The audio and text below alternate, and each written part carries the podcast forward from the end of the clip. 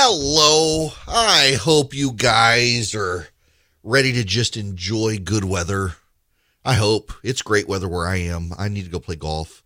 The phone number, if you want to be on the program, 877 973 7425. I actually want to begin this hour uh, with a phone call from Ed, who's been waiting patiently. Welcome to the program, Ed. How are you? Hey, hey, Erick. Thank you. I'm a senior executive. I prefer not to say exactly what company I'm with in the electric power industry, uh, mm-hmm. primarily transmission, moving high voltage power across the United States. We don't have the capacity within the country to support more than 18% electric vehicles. You we know, can't I, do it. I, I'm glad you said this because I have heard this from a number of people, uh, enough that I believe it's true from people who are in the energy sector. Uh, that we just flat out don't have enough people. And, you know, I, I remember years ago now when I was in high school, I tried to argue this point yeah. to a teacher of mine that I just, in my mind, couldn't make it work if everyone flipped to uh, electric vehicles.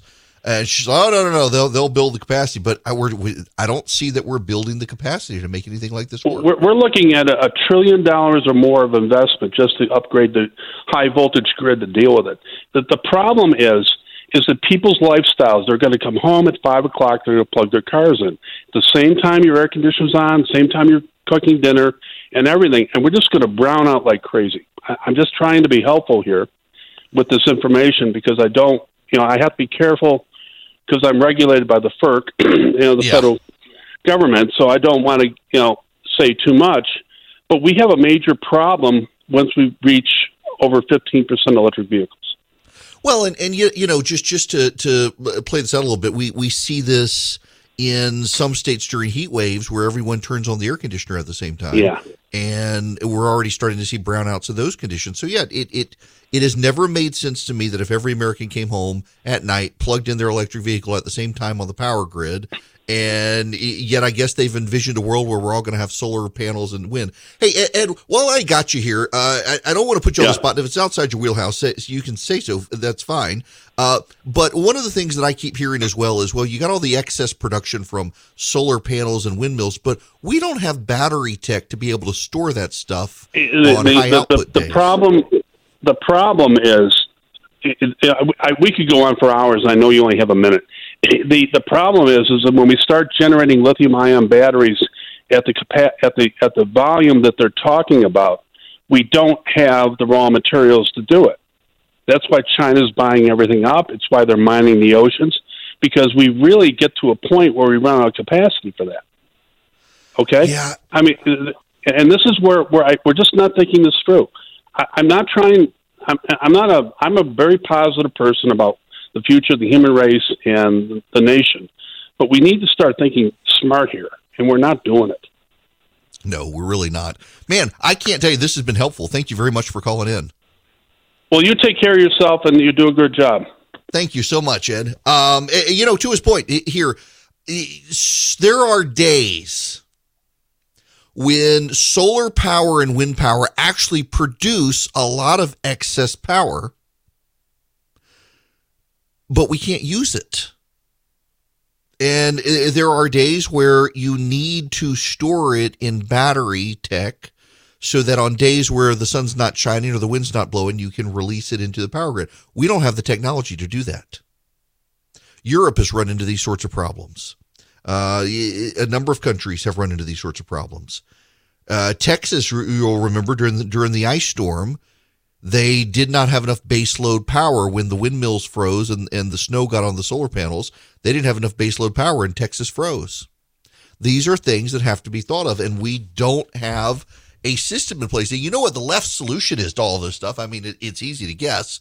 That's a, we need a federal takeover of all this stuff. We we need a federal takeover of the power grid. We need a federal takeover of all these private companies. No, that'd be worse. Government power monopolies are so much more inefficient. But maybe just maybe we got these people. They they run these power companies. They kind of know what they're doing. Maybe we should let them do what they need to do.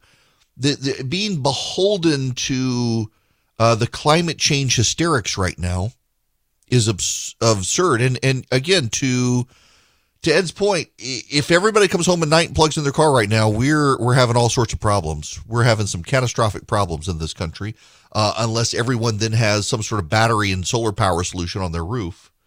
And then, you know, one of the problems is that we're running into in the country is, and this is the, the most bizarre one to me. So I, I am, I'm, I'm totally okay with and an advocate of everybody go out, cut a deal if you can, and put solar panels on your roof. If if I didn't have the tree line around my house that I did, I I would do it.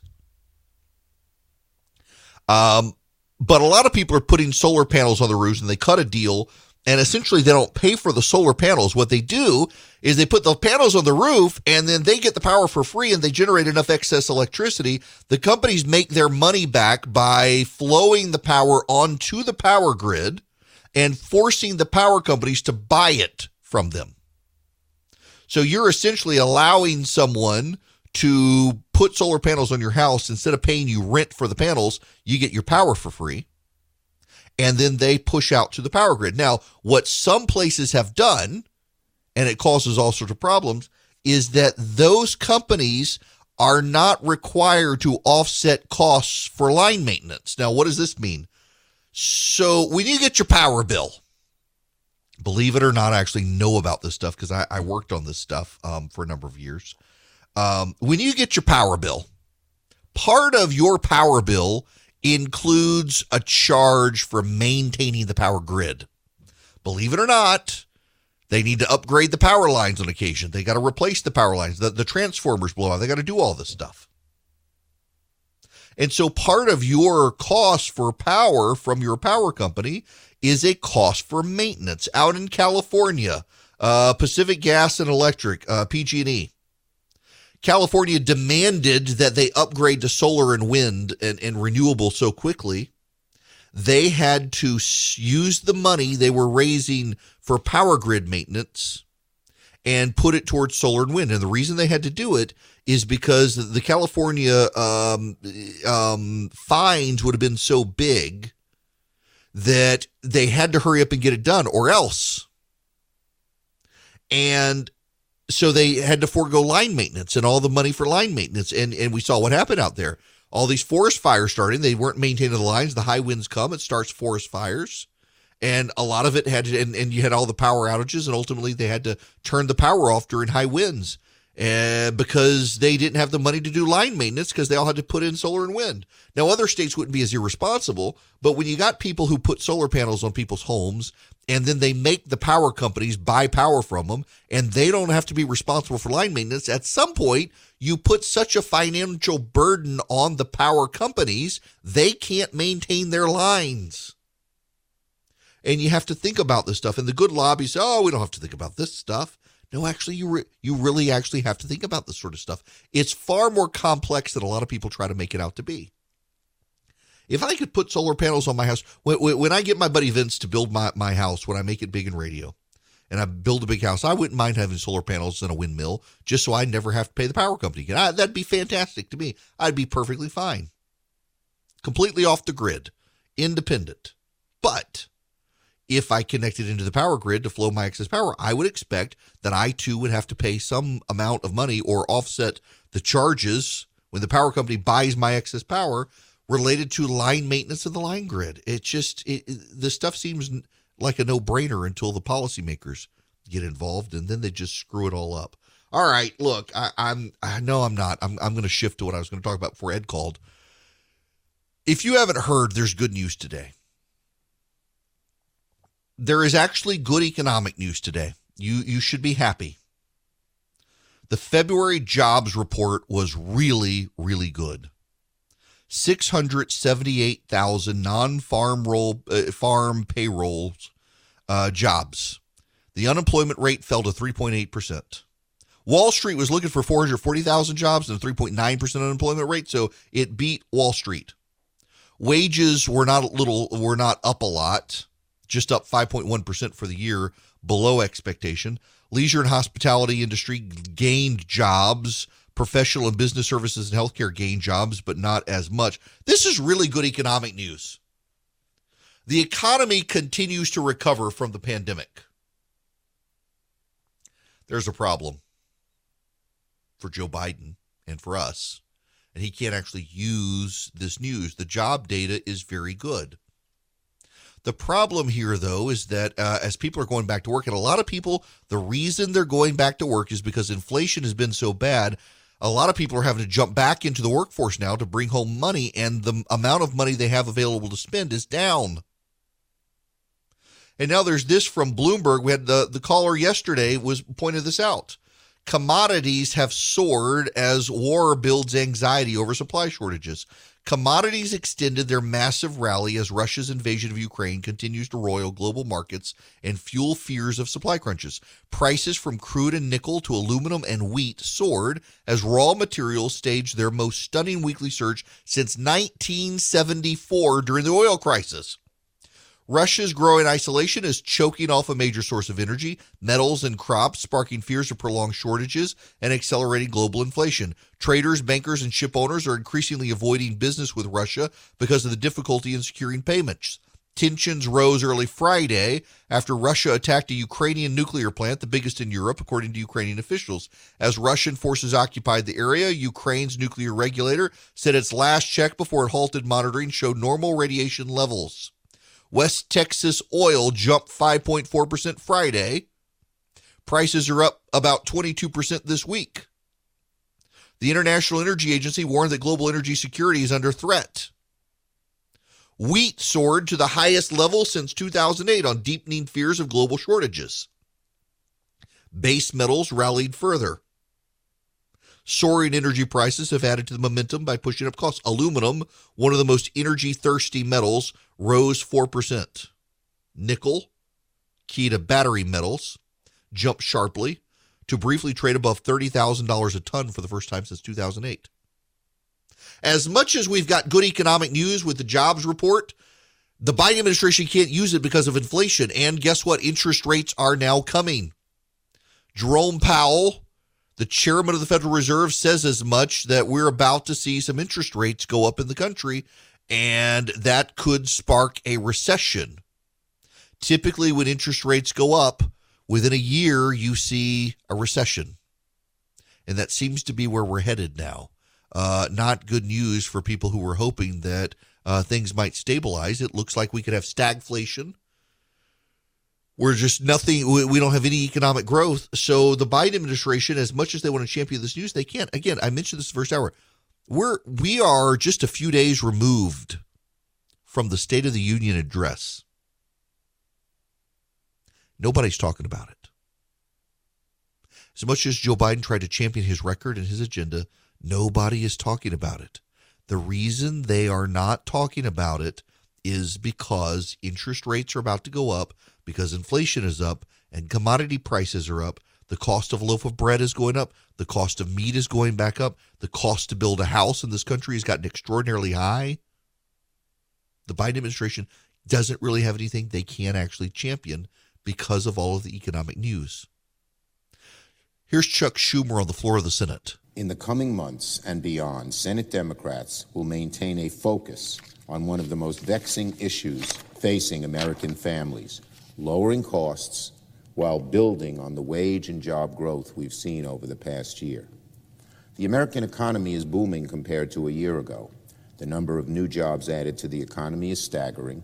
We've added more than 6 million new jobs in a single year, including the most, the most new manufacturing jobs in decades.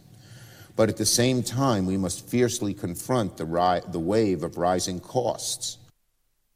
Yes, at least he acknowledges the rising costs. At least he acknowledges some of the economic turmoil out there, but he says the economy is doing well. Is the economy doing well when nobody feels it? That's uh, part of the, the issue with Ron Klain is out there essentially telling people that, oh, you just, you're not feeling the success of the economy right now. I've worked in the White House twice before uh, in times of economic recovery. What I, what I can tell you is that the economy comes back first and voters internalize that second. Uh, they, they need to see that the positive signs they're seeing aren't just temporary. They need to see that they really reflect where we're going as a country. They need to see that really that growth will be shared widely. Uh, they need to see that that growth is lasting. Yeah, they do, and they're not right now. So you can't really say the economy is going gangbusters right now, and nobody feels it. That's part of the problem here that the Biden administration has. No one actually feels like things have gotten better, even though the metrics suggest they have. And if people don't feel that way, and they don't feel that way about their friends and family, you you don't get any credit. And you can say it's all psychological all you want, and you just come off as a jerk to people. Hello there. It is Erick Erickson here. The phone number is 877 973 7425. Should you wish to be a part of this here program, y'all, uh, the, the priorities of this administration, no, I, I just, I, I don't, I don't get it. What are your concerns? You, you know, interestingly enough, some of the data is that, uh, you know, the, the number three concern of the left right now in this country is Trump supporters. Republicans and independent voters and moderate Democrats are worried about inflation. They're worried about crime. They're worried about global instability. Democrats are worried about transgender sports and Trump voters. I, I don't get it. Kamala Harris is out calling for a renewal of the of the Equality Act in order to support transgender students. Now, listen, I know some of you and I, we, we disagree on this issue, but is it really that big of a deal? For you right now, with all things going on, with everything that's out there happening, is it really that big of a deal for you? It is to the Biden administration. They're calling for Congress to to tackle this issue. I, it just it's it's bizarre to me that this is the the the um Th- this is this is what they're focused on. This doesn't relate to most Americans. We're talking about maybe uh, half a percent of Americans that it uh, affects, and they think it's the biggest deal ever. And most Americans are, I think, turning against the issue as they see boys competing on girls' soccer teams and, and in swim teams and the like. Uh, that that that guy on the swim team in the University of Pennsylvania, uh, Sports Illustrated has given him a cover, and they're blasting the girls who don't want to see male genitalia in, in the girls' locker room. That it makes them feel uncomfortable, and they're getting attacked as bigots.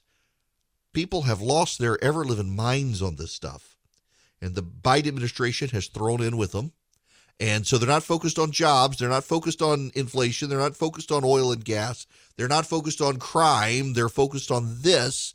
And I think it works against them. So a friend of the show emailed me a link to a story at Axios. Now, don't get me wrong here. I, I, I want to be honest with you. If if someone gave me the money for a Tesla, I I gladly take it. I'm glad to take it off your hands. I want somebody to give me money for this pizza oven I want. It's way less than a Tesla. Uh, and, but I'm I'm totally totally fine taking a Tesla now. Um, or you know, I saw I so I was there's this place up north of Atlanta, Georgia, where where I broadcast from. It's called Barnsley Gardens, and I love it. Unfortunately, I, have I've talked about it so much it's almost impossible to res- reservation there now. I feel like um, what's his name who used to say that um, uh, people don't go there anymore. Uh, nobody goes there anymore. It's too crowded. Um, yeah, Yogi Berra. Nobody goes there anymore. It's too crowded. I feel like that with bars. Every time I try to go, you can't get in the place. Uh, but I was up there last weekend, and someone had one of those new Porsche electric Porsches that that kind of looks like a Tesla, but it's a Porsche, so the interior and everything is so much better. But there's a problem. Uh, weather affects the battery range. This is from Axios, and they don't like to talk about because you know Axios is all in on the climate change hysteria. More Americans are opting to purchase an electric vehicle, but some EV owners are surprised to find out how much their car's driving range is compromised by winter weather. Getting over the hurdles of buying an electric vehicle, the higher sticker price, knowing where to charge it, the fears of getting stranded, it's hard enough. If your car doesn't live up to the EPA estimated range that was promised, it could undermine confidence. Case in point, in January, Margaret and her husband took their first road trip in their new Mustang Mach E from Washington, D.C. to a cabin near Wardensville, West Virginia, 110 miles away. Their car has an EPA range of 300 miles, but in the chilly weather, the estimate before they left home was only about 200 miles, so they had to build in a stop for recharging. Most electric vehicles experience some loss of driving range in cold weather. In Norway, tests show that electric vehicles lose about 20% of their driving range, and also they take longer to charge in cold weather. AAA found the loss in driving range as high as 41% when the heater's on. 41%. hey, honey, let's go for a drive out. It's only 20 degrees, but we can't turn on the heater. We can only go 10 miles. um, Consumer Reports is urging electric vehicle owners to opt for a bigger battery to account for unpredictable weather. Because, you know, we got climate change and the weather's more extreme now, they say. So, oh my gosh. Um, the spin on some of this stuff. Batteries are like humans, says Anna Stefanopoulou, director of the University of Michigan Energy Institute. They prefer the same sort of temperature range that people do, anything below 40 or above 115, and they're not going to deliver peak performance. Some do better than others in cold weather, however, according to a battery analysis. Uh, the uh, Tesla, actually, the Tesla Model Y retains most of its EPA rated range in winter.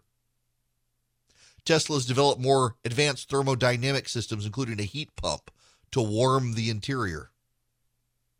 So, you know, Tesla has been pouring a lot into this. And look, I, I, Tesla has some problems, but if you're getting one, they're probably the best out there with their network and stuff. But I mean, my goodness gracious, uh, you can see a drop of 66% efficiency uh, in a Chevy Bolt when it's cold.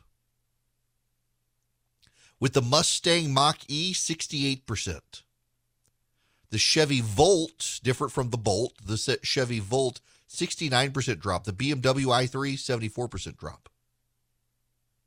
Uh, Tesla, interestingly, only has a, a 1% drop, 97% efficiency. 98 uh, or actually 98% efficiency in, in cold weather. It actually performs better in cold weather because of all the different stuff they built into it. But it's really kind of absurd uh, the, the, the various drop offs in some of these. Tesla probably performs more reliably uh, than anyone. Uh, and, but yet, so many people, if you want a cheaper model electric vehicle, you want to do what you can for the planet, you're you're messing yourself up in cold weather. I mean, y'all, I live in middle Georgia. It is somewhere north of 70 degrees outside today. The weather is gorgeous. It is, I'm looking. Uh, the high will be 79 degrees today. Perfect weather. Sunny skies. Absolutely gorgeous. But just last week, it was in the 40s and your Tesla is not going to go far. Now, more and more people have them, and I don't want to knock people who get them. I'm totally fine. If you want to spend the money and get an electric car, that's fine with you. I like my Yukon Denali. That's what I drive. I, I have a GMC Yukon Denali. I don't have uh, the suburban size. I've just got like the Tahoe's regular Yukon size. I used to have a, a Toyota 4Runner. Man, I loved my 4Runner. Loved my 4Runner. But then we got a dog, and and my family they're not light packers. They're not light packers. Between the dog and, and the inability to pack light, I had to get a bigger car. And I always wanted a Chevy Tahoe, so I finally got myself one. And then there's this car dealership in Atlanta, Jim Ellis, wonderful people, wonderful people. And I, they were thinking of having me as an advertiser. Now, now the owner didn't want to have anybody in politics uh, doing advertising, which was totally understandable. Uh, but they put me in a, a Yukon Denali, which is the GMC version of the Chevy Tahoe. Oh my gosh. I got that car home and my kids fell in love with it. It's such a, I mean, I was played. I didn't even see it coming. I got home and the kids were like, man, you can't get rid of this car.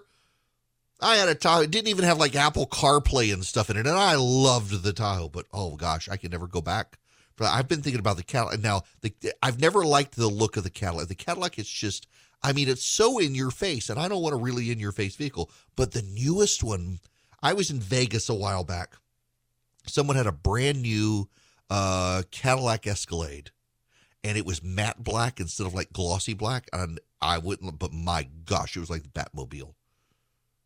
And then I found out how much the car was like. And I was like, mm, I need, need to need to do more syndicated radio before I do something like that. but I like it. And uh, the downside is that my I traded in my old Denali for a new one, and it's a four wheel drive now, and it is not a very fuel efficient vehicle. It's just not fuel efficient. But it's got the stupid auto start stop. And my lord, do I hate the auto start stop. Now, for those of you who have an older model car, the new ones, thank you, Barack Obama. They they stop when you're at the stoplight, the engine cuts off. And so if you're like me and you want to be aggressive with the jerk next to you who's been going slow and now you've got around them and now you want to start, you got to take your foot off the gas before the light turns green. Otherwise, your car stalls. It's the most amazing, frustrating thing. I do have a button in mind that I can turn it off. And God bless you, Donald Trump. He allowed car manufacturers to take it out. But I'm sure Biden will put back and force the auto stop. Such a stupid feature of the car. Nonetheless, if you want an electric car, if you want to get me a Tesla, I don't care. I'm happy to take your Tesla off your hands, Clark Howard. Totally happy to have an electric vehicle. I don't have a charger at my house. I guess I'd have to drive to like the Panera Bread near my house. They've got a Tesla high high end charging station. I don't mind if you have them, but I don't want an electric vehicle. And I personally believe there is a conspiracy. You know, I'm not a big conspiracy theorist, but, and it always comes with a but. I'm not a big conspiracy theorist, but people always call on the show. I'm not, we had the guy call in the other day. I'm not a conspiracy theorist, but I think Joe Biden told Vladimir Putin to invade Ukraine because uh, Zelensky was going to expose Biden. It's like, you really believe that Joe Biden uh, that Zelensky wasn't going to expose Joe Biden. He was going to wait for him to become president of the United States and then reveal the dark secrets. Really? You really believe that? I'm not a conspiracy theorist, but I do kind of think there's like a war on big families from environmentalists. I mean, they say all the time, you got to lower your carbon footprint. One of the things you can do is, is not have kids. And then they're trying to get us all into electric vehicles. When's the last time you've seen an electric vehicle that can hold a homeschool family? Huh? No offense to homeschool. I'm just saying, y'all got a big family. You're Christians. You, you got a lot of family. I mean, y'all, I was, I was at my kid's soccer game last night.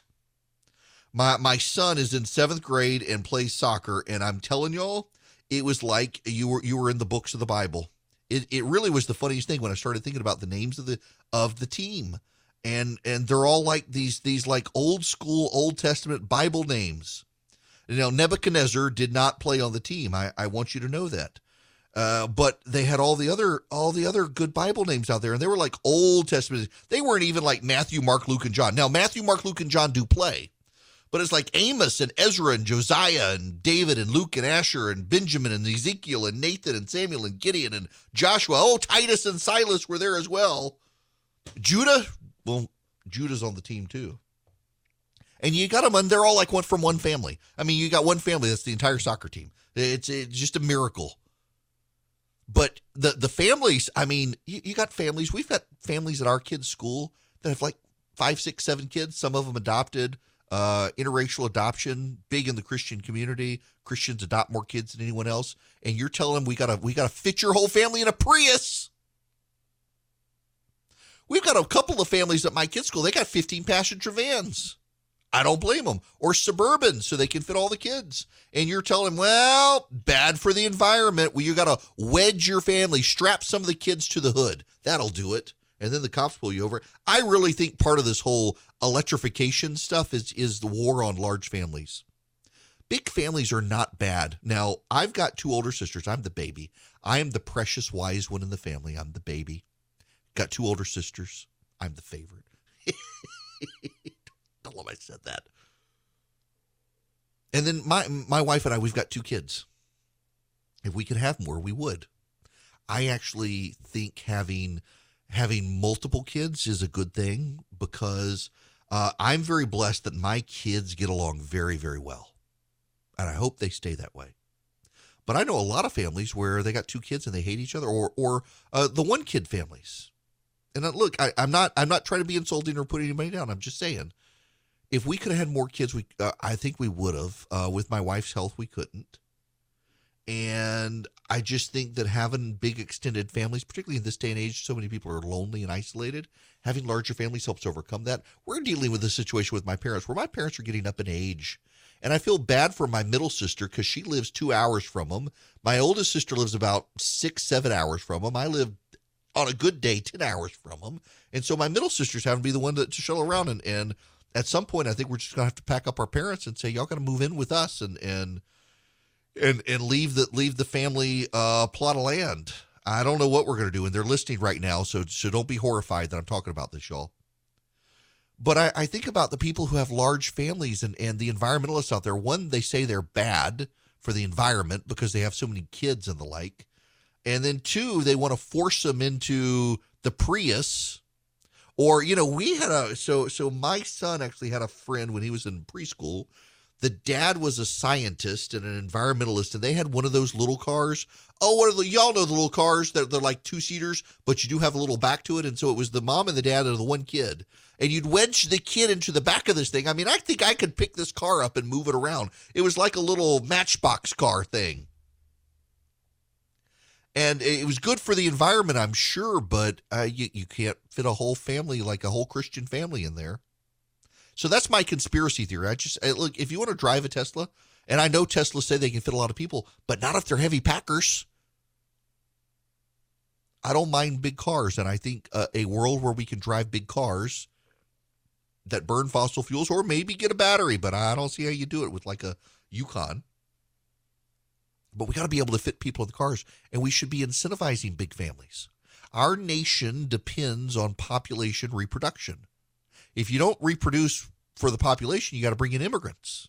And some of you don't want to do that, so you need to be having lots of babies to keep our population going. You, know, Jonathan Last, he writes over the Bulwark now. He used to write at the Weekly Standard, and he wrote this book, uh, "What to Expect When No One's Expecting." And he kind of he, he's kind of an expert on this. I should get him on the show one time uh, if he can get on the show without dropping an f bomb.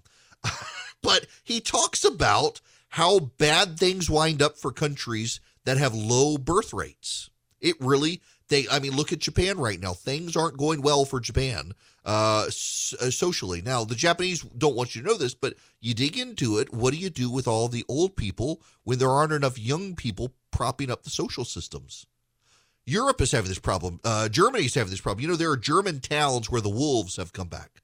I don't say that dramatically, but the wolves have returned. There are these German towns where the population is winding down. It's a bunch of old people. All the young people have moved off. Nobody's having babies. And with population decline, nature is taking back over. These things you got to consider. I think we should be incentivizing everybody having a whole lot of kids and driving very big vehicles and fitting them all in. I think it'd be a good thing for us. Right now, it's just the Christian kids at the private schools taking up all the Bible names Nobody names their kid Judas, though. Nobody names their kid Judas. That kid would get beat up on the playground. I'm just saying. That's my conspiracy theory. This push to get us all in electric tiny cars so that nobody can have a lot of kids, or you got to have a lot of money so you can buy a lot of cars to fit all the kids. All right. Uh, hang on a second. I got to block Philip's phone number first before I start talking about this. All right. Because he's going to text me obnoxious things. Y'all, I'm going to go see Batman the, the so I saw people the other day point this out that you know uh, there were a lot of people like, do we really need another Batman? Really? Uh, yeah, I think we kind of do. Uh, it's time. I love Bat. Batman's like the best superhero. When I was when my daughter was really little, I totally convinced her I was Batman, and for a while she believed in the adorable way that that little kids believe all sorts of stuff. Um, I, we used to watch the Batman cartoons together. It was totally inappropriate for her as a little kid, but she loves Batman now too. I've I've brainwashed my kids. I love Batman. Batman is the cool superhero because the superpower is he's really rich. Uh, he does he, he can't see through walls or anything like that. He's just super rich and smart. And brains and money get you far in life, kids. That's the lesson with Batman. but but so a lot of people like, do we really need another Batman movie? My gosh. So there, 10 years has elapsed from Dark Knight Rises, the Christian Bale uh, final uh, bit of that trilogy, 10 years between now and this. We've had the Ben Affleck stuff in between the Batman versus Superman stuff, but I don't think that really counts. We had eight years between uh, Batman and Robin, the George Clooney uh, clunker, and um, the Dark Knight. There was an eight year gap. I'm totally fine with a Batman movie. I just and this one eh, the critics don't like it as much. The fans really do. But then fans will watch. If you're like a Batman fan, you're going to like the movie. I still haven't seen the Spider Man movie. I need to see the Spider Man movie before the Doctor Strange movie. All these Marvel movies, it's the superhero movies that are propping up the box office. And I want to see them on a giant screen. Now, I bought myself a really big TV a year ago. I might have had some bourbon. It was on the back porch. Philip had said he had never seen uh, 1917, which is, or 1918, one of the just fantastic movies out there.